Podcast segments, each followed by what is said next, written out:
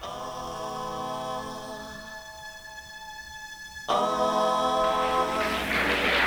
know, whenever you don't want to bow down to the gods that the people bow down to, those that have some kind of power, they want to make it difficult for you.